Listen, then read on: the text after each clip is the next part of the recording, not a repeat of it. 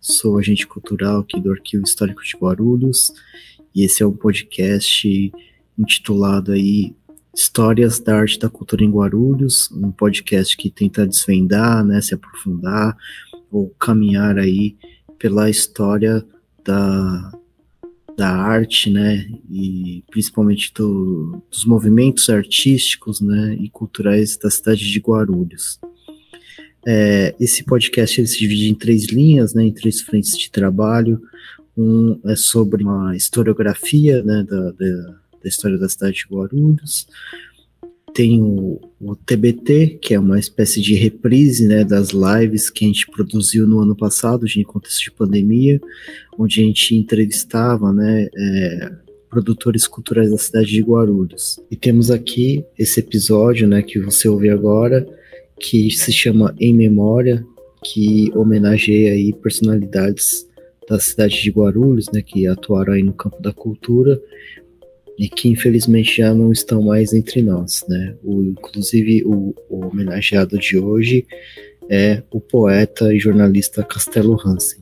Ele nos deixou em 6 de março de 2020, né, aos 79 anos, e ele foi importante aí poeta e escritor jornalista aqui da cidade de Guarulhos, né? Apesar dele ser natural, né, de Mauá, no ABC Paulista. É, Costello também foi um dos idealizadores ali do, do grupo literário Litera Viva e também um dos fundadores da Academia Guarulhense de Letras. E como jornalista ele atuou na Folha Metropolitana e no jornal Olho Vivo. É, o Castelo Hansen foi um grande defensor da cultura de Guarulhos, né? É, também foi um grande colaborador da Casa dos Cordéis. Bom, para falar aqui sobre ele, né, e rememorar um pouco das histórias, né, e de quem foi o Castelo, a gente convida aqui para participar desse podcast a Guilhermina Helfstein, que foi uma grande amiga dele e também é, foi coautora né, do livro Guarulhos Trajetória Cultural e que foi o último trabalho aí que o Castelo Hansen escreveu aí, né, junto com a Guilhermina. E também para falar com a gente, uh, a gente convidou a Beatriz Hansen, que é a sobrinha do Castelo, que também vai falar um pouco sobre o Castelo, a partir ali da perspectiva familiar, né? E da relação dela com o tio. Então é isso, vamos para o podcast.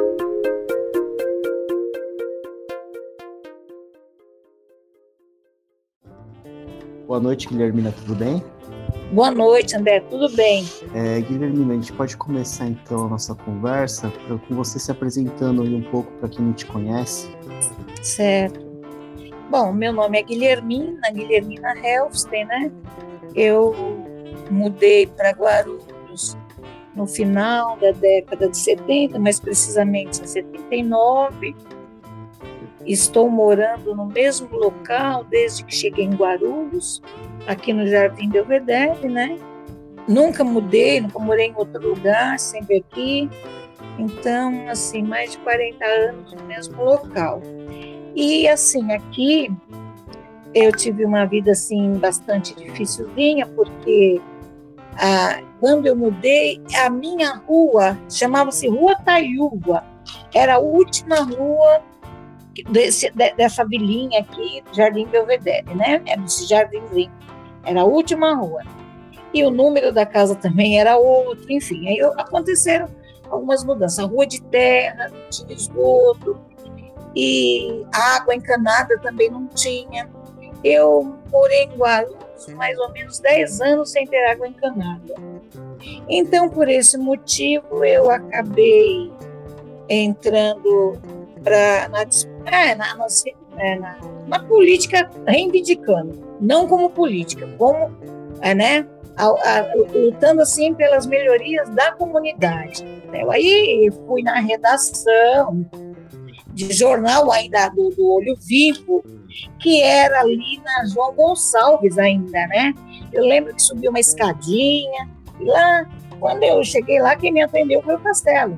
Então aí eu vi o Castelo, eu conheci o Castelo primeiro como jornalista, e depois, em 94, eu fiz uma oficina de teatro. Aí, assim, ah, eu fiz inscrição, comecei a fazer lá, conheci o Ângelo Macedo que era quem estava ministrando a oficina naquela época. E o Ângelo Macedo veio falou, falou para mim só não, falou para o grupo, olha, tem assim o é, na, biblioteca um sarau tal, é, comandado ali pelo castelo tal, e falou que era aos domingos, não era toda semana, não me lembro bem, mas não acho que não era toda semana, agora eu não me recordo muito. Ah, aí lá, bom, conhecia já o Astelo como jornalista, porque eu fui fazer reivindicações no Olho Vivo. E lá, né, quando o Ângelo Macedo falou, eu vi, eu encontrei o castelo e tal, já escrevi alguma coisa, mas tinha muita, muito, muito defeito ainda. E eu mostrei para ele e ele com a caneta ele fez a correção, mostrando que onde tinha que ir, né? O verso assim estava muito, na verdade não parecia poesia, estava assim um textinho, né? E ele falou para como ficava para fazer que uma delas foi ideia e tem uma outra que eu não lembro o nome que ele também fez, que ele fez correção. E aí comecei a frequentar ali, bom, daí para cá, a gente, a gente, nossa, o castelo pra gente assim era um, sabe? Era um deus. E eu adorava as poesias do castelo. Adorava não, eu gosto. Eu acho assim, ele, olha, ele como escritor é assim excelente de poesia, então, principalmente, né, crônicas. E eu era apaixonada assim pelo fiquei apaixonada pelo artista, né? pelo jornalista também, mas mais pelo artista. E aí o que aconteceu? Aí a gente tentou com amizade. Eu, eu paparicava tanto ele que às vezes é, quando saía tinha que levar e tudo, eu fazia isso com prazer, porque eu tinha assim essa paixão pela poesia. Eu só conseguia falar, eu nem as minhas falava, eu só falava a poesia do Castelo. Eu tinha assim uma paixão mesmo. Bom, aí nasceu uma amizade aí, o André assim. E depois a coisa foi evoluindo. Teve um tempo, por volta de 2003, eu me distanciei um pouco, né? E ah, fui fazer, estava fazendo um curso, tal, me distanciei um pouco. Mas eu encontrava de vez em quando na rua, a gente batia um papo, ele convidava para sarau, enfim. Mas eu, quando ele já estava assim, perdendo um pouco a visão, ficou em casa. Ele, não, na verdade, ele machucou o pé, ele amputou um dedo, e nisso ele não estava podendo sair. E eu, assim, me comovi com aquilo, fiz um. Convidei um pessoal, é, inclusive na época foi a Isabel Brosanian, Bosco Maciel, o, ah, o Joel Oliveira, nossa, era um pessoalzinho aí da época. E nós fizemos um, um, pessoal, um pessoal que a Bia também conhecia, parece, e nós fizemos ali ah, um sarauzinho para ele. Eu levei, nossa, ele ficou imensamente feliz, porque ele não podia sair, ele havia amputado o dedo, né? E assim, parece que a gente tinha assim, meio que uma sintonia. Eu não sabia que ele estava internado. Quando eu liguei, aí me falaram: olha, ele está internado. Até o Oswaldo, Aldo estava com ele é, no hospital. Eu não cheguei aí ao hospital, mas fui na casa, promovi aí esse, esse encontro dos amigos do Sarau e levamos o Sarau lá e ele ficou muito feliz.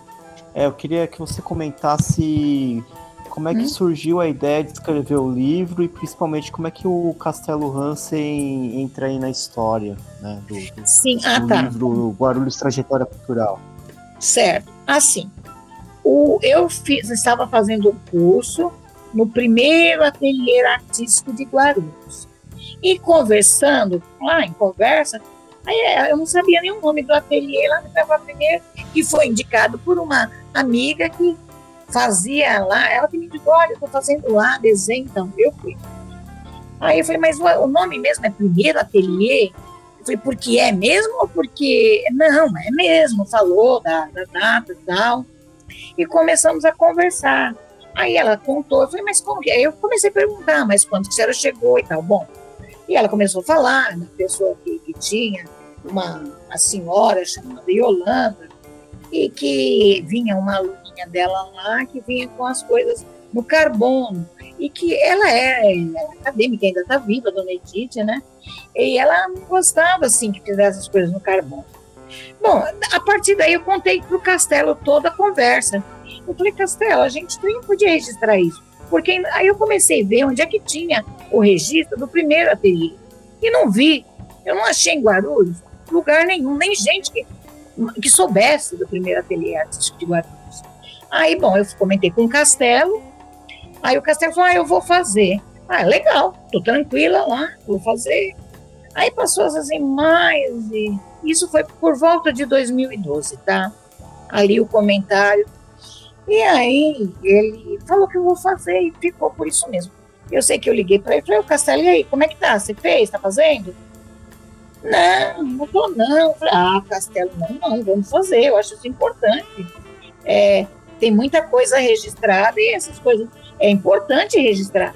Não importa, é um, é um, um ateliê tudo, mas que não fosse, é histórico, né? Aí ele falou que eu falei, vamos fazer. Ah, e praticamente eu puxei. Ele tinha uma memória assim fantástica, né? Inclusive eu disse para ele, você é a minha cabeça, porque eu esquecia muita coisa e eu sou teus olhos, Castelo. Bom, vamos lá. E essa já tinha, a gente tinha que dar para ele, às vezes ele tinha papel, às vezes não, eu dava para ele. Mas assim, sempre. Aí ele escreveu, né? E ele, e ele ia escrevendo. E eu ia também ah, no arquivo histórico, tudo que tinha que ler, tudo que eu de livro, fui eu que li. Eu li, a gente tirava, né? Aí selecionava, ele levava e escrevia. Bom, no arquivo histórico também. A gente brigava muito, viu? Brigava muito, mas só depois que, que ele foi para a pata espiritual que eu vi o quanto eu gostava dele, mesmo, né? Então, assim, ele. Eu falei, ah, Castelo, você tem, parece que você escreve com um pote de mel aí do lado. Você põe melado para mim, você joga muita flor, melado no outro é seco. Ele, ele não respondia, que ele não, ele é bem diferente assim de mim na questão de, né? Ele não era assim pavio curto, não. E ele, Damião Castelo, tinha essa bondade de querer ajudar todo mundo. Tanto é que às vezes quando ia em algum lugar que ele é, tinha que falar, era convidado a falar como uma personalidade importante e tal, ele às vezes dava vez para outra pessoa falar poesia e tal, então, mas. E aí nessa época ele falou assim: olha, eu vou. Eu, você vai vir na primeira. Na, na primeira, como foi? Primeira orelha lá, vai você, vai os seus dados. Porque não tem nem dúvida que o livro é seu e eu sou só um colaborador. Mas isso ele falou, não, mas sem você também não tinha livro. Quer dizer, ali uma peça foi muito importante para os dois. Tem, não, isso é minha visão. Tem uma importância grande nesse trabalho. Porque se não fosse ele que tinha essa facilidade, abrir, é, tinha portas abertas na cidade. Quem conhece, você deve saber disso também quanto eu. Foi um trabalho que deu certo, porque juntou ali a capacidade dele, a, de, de escrever, de memorizar, não tinha, na verdade, assim, de escrita literária mesmo, não tem no livro. É um registro de fatos, é um documento, né? Ele vendeu alguns, doou alguns. Eu ainda briguei com ele porque ele doou para quem não precisava. Falei, Castelo, como é a pessoa que, que pode pagar, a gente não vai. Se você quer fazer um presente para alguém que pode, vendeu, né? Recebia, e recebia, dividiu comigo e tal tinha um lançamento marcado, nós íamos desmarcar esse lançamento. Não, Castelo, deixa acontecer. Não, não, não, não. E parece que o pessoal, uns amigos dele, da academia, também falavam: eu não vou. Se você não for. E eu fiz esse lançamento porque ele quis. Tanto ele quis que ele escreveu. Ele escreveu, não, ele ditou a carta, uma carta aberta, e aquilo, ele estava hospitalizado no dia do lançamento. Bom, sobre essa carta escrita pelo Castelo, né, para a abertura do, do livro, a Guilhermina, ela leu essa carta numa live que ela fez no ano passado, né, na, nas lives lá da Histórias da Arte e da Cultura, que feita pelo Arquivo Histórico, e eu vou reproduzir aqui o, o trecho, né, do, do, da live onde ela lê a carta, que eu acho que é, é importante registro aqui também para esse podcast. Mas eu vou ler aqui o que eu consegui é, resgatar de novo. Olha, meus amigos, isso é a fala do Castelo. Meus amigos, Guarulhos Trajetória Cultural não é um livro definitivo. E pronto. Minha amiga Guilhermina sugeriu-me por volta, ele falou por volta de 2010, que escrevêssemos um livro sobre a cultura de Guarulhos. É, uma nunca havia contado isso antes, foi o que eu entendi. É, fizemos, de certa forma, nós ambos é, fizemos parte, de certa forma, desta parte dessa história. Restava pesquisar e ouvir pessoas. As nossas deficiências de saúde, é, é, por várias vezes o trabalho foi interrompido. Assim, chegamos a 2016 com um livro completo, mas cheio de dúvidas. Será que os dados que colhemos por volta de 2010 ainda são válidos? Estas são as deficiências de Guarulhos trajetória cultural. Essas são as falhas de Guarulhos trajetória cultural. Mesmo que elas existam, pessoas, coisas e dados foram deixados de lado. Afinal, nós somos limitados. A história é interminável. Espero que os caros leitores, ao detectar falhas e esquecimentos, ao invés de, cri de criticar, colabore, prestando informação não a nós, mas a outras pessoas que podem reconstruir essa história, que ainda tem muito a ser contada. Só assim sentirei que valeu a pena colaborar com a ideia generosa da minha amiga Guilhermina. Isso foi uma carta para o lançamento do livro.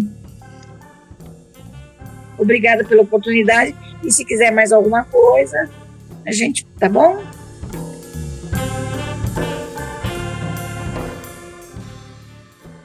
Bom, então estou aqui com a Beatriz Hansen, né?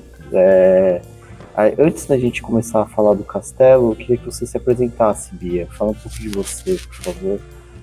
Tá, é, então eu sou Beatriz Jaguar Hansen, é, a maioria das pessoas me chamam de Bia.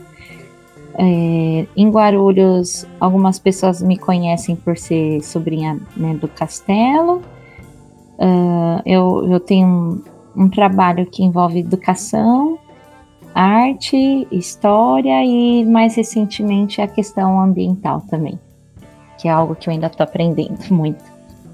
Bia, também queria que você falasse um pouco da relação que você tinha com seu tio, né? Essa relação é, familiar, né, mas também é, entre artistas, né, já que você vem do teatro e da dança, né, e o seu tio Castelo aí já era um considerado, né, importante poeta aqui da cidade.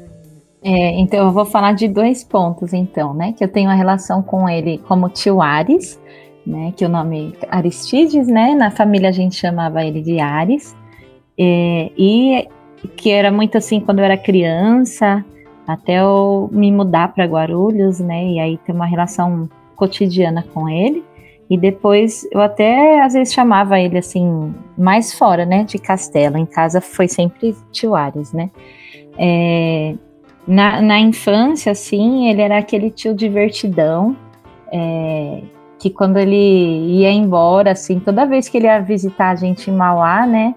Quando ele ia embora, eu chorava sempre, assim, quando era criança, porque eu queria muito ficar mais tempo junto com ele, né? Ele era aquele tio que, que ouvia a gente, ele tinha uma ótima escuta, ele ia comprar jornal, todo domingo ele ia comprar o jornal, ele levava meu irmão Rogério e eu com ele, né? E era engraçado, meu, que ele era uma figura, assim, ele ia parando no caminho, ele comprava o jornal, aí na volta ele parava, porque ele ficava curioso, ele já queria ir folheando algumas coisas. Aí ele vê algo interessante Ele parava na calçada, assim, começava a ler. Aí meu irmão e eu ficava correndo em volta dele, ficava lá bagunçando. Aí de repente ele voltava a andar e a gente ia indo com ele, né? Então, é, assim, era muito essa relação muito afetuosa, assim. Ele era um tio muito carinhoso. É, tem uma coisa assim de uma influência dele que que eu até já contei para algumas pessoas, né? Que quando eu era criança, uma vez eu fui ver ele recitar, mas foi um dia que ele estava com, com uma tintura branca no rosto, com um chapéu, assim. E foi, eu acho que uma das primeiras experiências estéticas, assim, foi com meu tio, né?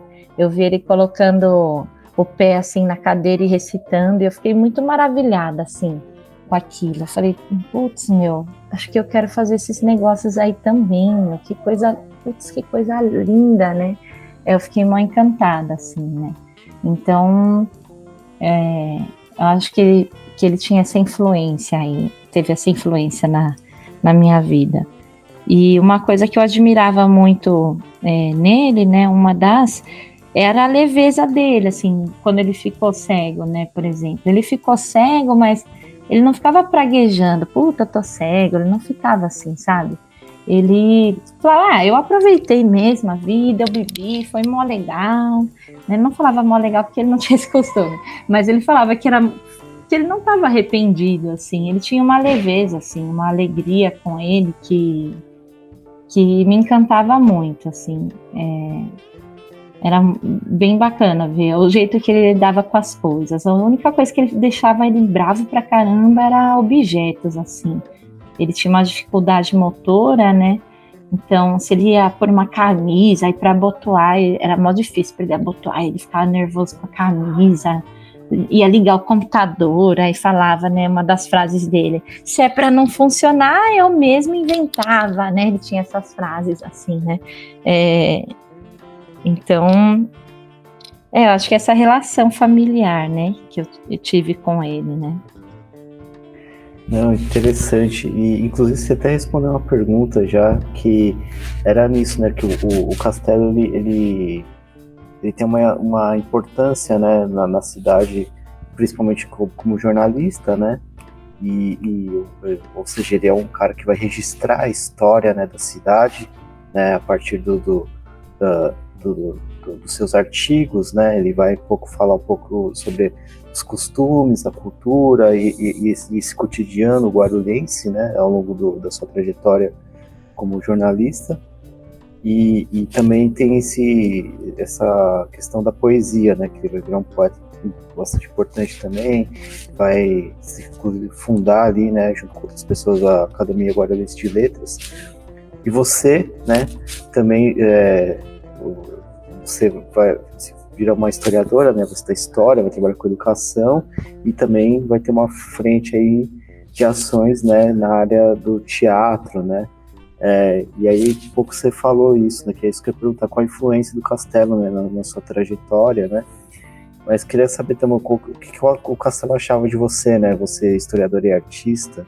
Que, que conversas vocês tinham sobre isso? Ou vocês não falavam disso, né? No, no, no, na macarronada de domingo, assim? Então, é, lá, em, lá né, em casa, né, quando estávamos todos, meu irmão, é, pai, mãe, é, meu tio tal, é, é, os cafés da manhã em casa eram muito, muitas discussões políticas, né? E, e aí tinha um, uns embates assim, né? É, meu tio era super bacana, assim, mas ele tinha uma questão que ele não, ele não entendia muito algumas questões, por exemplo, questão indígena, questão de movimentos, movimento negro, movimento de mulheres. Não que ele tivesse um preconceito com, com esses grupos tal, né? Mas é, é, existiam algumas críticas que ele fazia, né? Que assim, ah, por que, né, ter esses movimentos e tal? E aí, antes de fazer história, eu ficava tentando entender, né, é, é, essas discussões que tinham lá em casa em relação à partida, em relação a socialismo, capitalismo, se tinha umas discussões, às vezes, acaloradas lá em casa, mas acabava o café, tava todo mundo rindo, ficando bem, né? E aí eu quis entender melhor essas coisas, né? E tem meu tio Olavo também, né, que faleceu na ditadura militar, que sempre me tocou muito, né? E meu tio não, Castelo não falava muito do meu tio Olavo, né? Era uma coisa que mexia, acho que, com ele, né? É, ele até teve uma ação, mas ele mesmo fala que as ações que ele teve, assim, junto com meu tio, é, Olavo, assim, ele não, não, ele não entendia muito bem, ele meio que ia na onda, né? Ele era muito novo, né? É, na década de 1960, né? Meu tio Olavo era o mais velho, né? Meu tio Castelo era muito novo e é, ele, ele, ele dizia que ele foi meio na onda, né? Mas assim, meu tio Castelo às vezes falava, ah, sei lá, aquilo lá, não sei, né? É, se eu já faria igual de novo. Ele tinha as dúvidas dele, algumas decepções, né? E aí, enfim, né? Aí eu quis entender, né? Fazer história para entender um pouco mais, que faz, quis fazer essas pesquisas para entender e e aí assim, né? Na, na graduação em história, nossa, foi mudou muito, né? Minha visão sobre as coisas, assim. Hoje eu levanto muito a, a, a bandeira, né, da, das minorias. É, e aí, às vezes, eu, eu, eu levava algumas coisas para o tio Castelo, né? E aí ele ficava pensando, ele é, isso faz sentido, né? Então a gente tinha umas conversas assim, né? É, e, e, ele era legal que ele não ficava bravo assim com as discussões, e, e, até o contrário. Teve uma vez que eu fiquei meio brava com a discussão, né? Aí eu pensava, poxa vida, não é legal ficar brava com meu tio, porque meu tio é mó doce, né? É, aí, então a gente conversava tudo, mas eu tentava não ficar, né, não em algumas coisas que me tocavam muito, né? É, mas a gente conversava, assim, e ia dialogando, ele ia trazendo coisas que ele ia vendo no jornal, que ele ouviu no rádio, ia trazendo coisas também é, que eu fui aprendendo, novos autores, e eu acho que algumas coisas ele foi começando a ter um novo olhar, assim, né? É, começou a, a, a, ter uma curiosidade sobre algumas coisas, tal, né? Porque o mundo dele era muito na poesia, assim, né? Ele não, não foi aquele cara que ele chegou é, a ler livros teóricos, assim, sobre história, sociologia, antropologia, né? O mundo dele era, era mais, assim, é, um mundo mais poético mesmo, né? Ele era um devorador, assim, de literatura, de é, de poesia, né? É, mas a gente conversava sobre outras coisas assim, às vezes dava uns, uns crepes assim, mas, mas ficava tudo bem. Que legal, é, e, e, é, e, é, muito, seu, falando, é muito, né, muito castelo mesmo, né, desse que tem uma opinião, mas ele, ele ouve, né, ele sempre queria entender o, o, o outro lado, assim, talvez como um jornalista, né, que, que, que, ele foi, né, é, essa coisa de sempre pensar, assim, a, a, a, a tese e antitese, né, o discurso contra o discurso, é, e, e, pensar, né, uma história a partir desses de dois lados, assim, é, isso é muito legal, assim, de, de, que, que, que eu já vi da postura dele em diversos momentos e discussões também sobre a cultura aqui na cidade de Guarulhos, que né, nunca foram pouco acaloradas, né, sempre foram muito acaloradas. Né. É, dentro de, ainda desse, desse viés da, da, da, da, literatura, da poesia e da, poe, da poética, né, mas eu, eu, queria que você falasse assim, né, do, do, seu trabalho como artista, né, e, e falasse um pouco sobre o, o espetáculo Visões, né, que você fez sobre a vida e para o castelo e, e falar um pouco dos desafios de se montar, né, um, um, espetáculo sobre alguém que é tão próximo de você, né, e, e ao mesmo tempo tão emblemático para a cidade, né, que ó, suponho que tenha sido um desafio tanto, né, e, e também é, como, como é que foi a recepção do castelo nesse, nesse sentido? É, então, a trajetória, assim, eu, eu comecei tendo contato com, com dança, teatro e música em Mauá, né? Quando eu morava lá, tinha umas oficinas é, na cidade, e aí quando eu fiz 14 anos e pude me inscrever nas oficinas, eu já me inscrevi logo em três. Eu quis fazer violão, quis fazer dança e quis fazer teatro, né? E, e, a gente era uma, uma família, né, que putz, não tinha uma renda, né, então precisava ajudar em casa. Então, quando eu estava com seis meses, assim, de curso, eu comecei a trabalhar, né, aí eu comecei a trabalhar, mas ainda dava para eu ir fazer as oficinas que eu fazia no sábado, né, então eu ainda fiquei fazendo a, a oficina de, de dança, né, fiquei bastante tempo trabalhando e fazendo a, a oficina, né. E, e aí eu fui tentando ligar essas coisas, né? É, comecei a, a, participar mais dos ensaios, dos ensaios de domingo também e tal. Aí quando eu fui para para Guarulhos, eu já tinha acho que uns 19, 20 anos, né? E aí primeiro, nos primeiros meses eu cheguei quieta, tal, né? A gente morava no mesmo quintal que meu tio Castelo e e aí ele né, me levou em sarau tal. Eu confesso que sarau não tinha muita paciência de ficar. Eu achava legal ouvir as pessoas, mas é, não era muito minha praia, assim, né? Ele falava, até ficava assim, né, meu tio, como pode, né, não querer em todos os saraus? Porque sarau, para ele, era a coisa mais maravilhosa que a humanidade criou, né? Então, ele ficava encucado, né? Então, às vezes eu acompanhava ele e tal é, nos saraus, e aí um dia ele falou assim: ah, vamos fazer alguma coisa de teatro aqui em casa? Vamos, né? E aí ele falou: vou chamar umas pessoas que eu conheço. Aí ele chamou a dona Guilhermina. Aí eu não sei de onde ele conheceu a Verônica, acho que foi. Eles fizeram, acho que, um curso de contação de história com a Débora Kikuchi. Um negócio assim. Aí eu sei que meu tio levou uma galera lá em casa a Aline Miojo, a Verônica. E aí a gente começou a, a estudar tal, e a, a, Verônica, né? A Verônica Pereira, que agora mora em São Paulo, mas, nossa, é muito fera, né? Ela era mais novinha, mas ela já tinha lido uma par de coisa de teatro. Aí ela começou a fazer umas experimentações lá com a gente, com Stanislavski a princípio, e aí a gente conheceu o Luiz Ventania, né? Que começou a trazer um outro olhar, assim, de um, de um teatro, de uma dança contemporânea, de um teatro meio dança. Primeira vez que eu tive contato com isso foi com o Luiz, assim, né? E aí a gente começou a gostar daquilo, querer saber mais daquilo, tal. Aprendemos pra caramba com ele.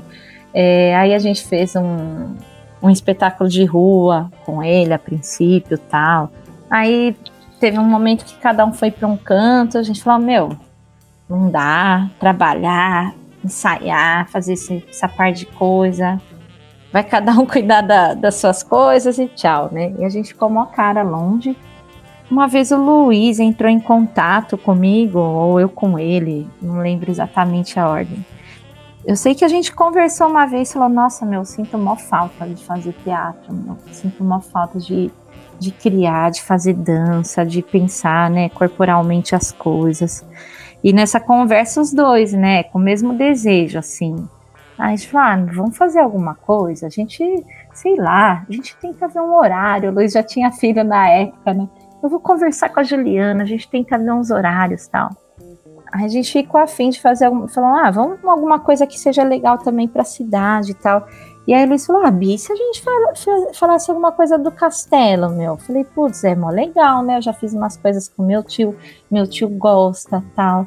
Ah, então vamos ver alguma pessoa para fazer a direção. Ah, vamos falar com o João, né? João é da hora em dança, da hora em teatro, né? O João Marcos Vargas. E aí a gente falou com o João, falamos um pouco com o Adriano, né, para ele dar uns toques de cenário. Falamos com você também, eu acho, né, André? Pra, acho não, né? Nós falamos com o André também, quando a gente pensou nas questões de vídeo e tal. Enfim, aí, aí juntos a gente foi conversar com o meu tio, Castelo, né? Aí a gente falou: Ah, Castelo, a gente queria fazer algo sobre você, mas a gente não queria fazer sobre uma poesia só, a gente queria falar da sua vida, né? A gente queria entrevistar você e tal. Aí a gente fez uma entrevista e como você disse, ele era reservado, então tem algumas coisas que ele não falou, né? Por exemplo, questões amorosas é um, um negócio que ele não falava. Né? Eu, tio, como que eram essas questões? Tal? Ele, não, não, disso eu não, não falo, não. Disso eu não gosto de falar. Ah, então tá bom. Então não falamos, né? É, disso, mas aí ele trouxe coisas assim, né? Do amor que ele tem por trens, né? E aí ele contou da trajetória de quando ele era criança, o quanto ele gostava de ver a passagem dos trens. E aí ele fez uma ele fez uma poesia, meio uma, uma mescla, né, de poesia com com uma história sobre a, a vida dele, né? Conforme essa conversa que a gente teve, ele fez pra gente, que a gente pediu. E aí, em cima dessa, desse texto, né, poético, a gente começou a desenvolver, né, um, um trabalho é, juntos, assim, né? Então, é, meu tio foi sim assistir a gente, inclusive ele foi em algumas escolas com, com a gente, conversou com, com os estudantes, tal. ele gostava muito, né, de, de ir em escola, né? Mas então, assim, ele chegou a assistir, sim, eu acho que ele curtiu, né? Porque ele, ele meu tio tinha isso, assim, se ele não tiver, se ele não curtisse, ele ia ter muito cuidado para falar, sabe? Mas ele não ia falar assim, nossa, ficou ruim, hein? É, era até engraçado quando ele ia ensaiar alguma coisa assim, se ele não gastava de alguma coisa, depois ele falava assim: Poxa vida, né? Tal coisa de fulano não achei meio chato, né? Mas claro, não falei. Né? Então ele, ele tinha essas coisas assim, dessa. Ele era bem discreto, assim, né? Se alguém pedisse para ele fazer apontamentos, ele faria, mas com muito cuidado, assim, com, com a pessoa, né? Ô, Bia, queria muito agradecer a sua participação, as coisas que você comentou aqui, trouxeram um novo castelo pra gente, né? Que a gente sempre via ele ali como esse, essa figura aí, né? É, quase mitológica, né? Da, da, cultura da cidade. E, e, e, e, exatamente por ser muito discreto, a gente sabe muito pouco sobre ele, né? É, e a, essa conversa com você foi bastante elucidativa e bacana, assim e também muito afetuosa, né? Assim, que é, de alguma maneira também reflete muito sobre, sobre, é, sobre o castelo, né? Enquanto ser humano. Muito obrigado, viu, Bia? Imagina, André, eu que agradeço aí por estar tá, é, fazendo né, esse, esse trabalho aí sobre, sobre o castelo que realmente era um artista, mas quem pôde assim ter um contato com ele, eu sempre falo para as pessoas, acho que ele foi um dos seres humanos mais incríveis que eu tive o prazer assim de, de conviver, né? E agradeço aí por, por terem me convidado aí para falar. Muito obrigada.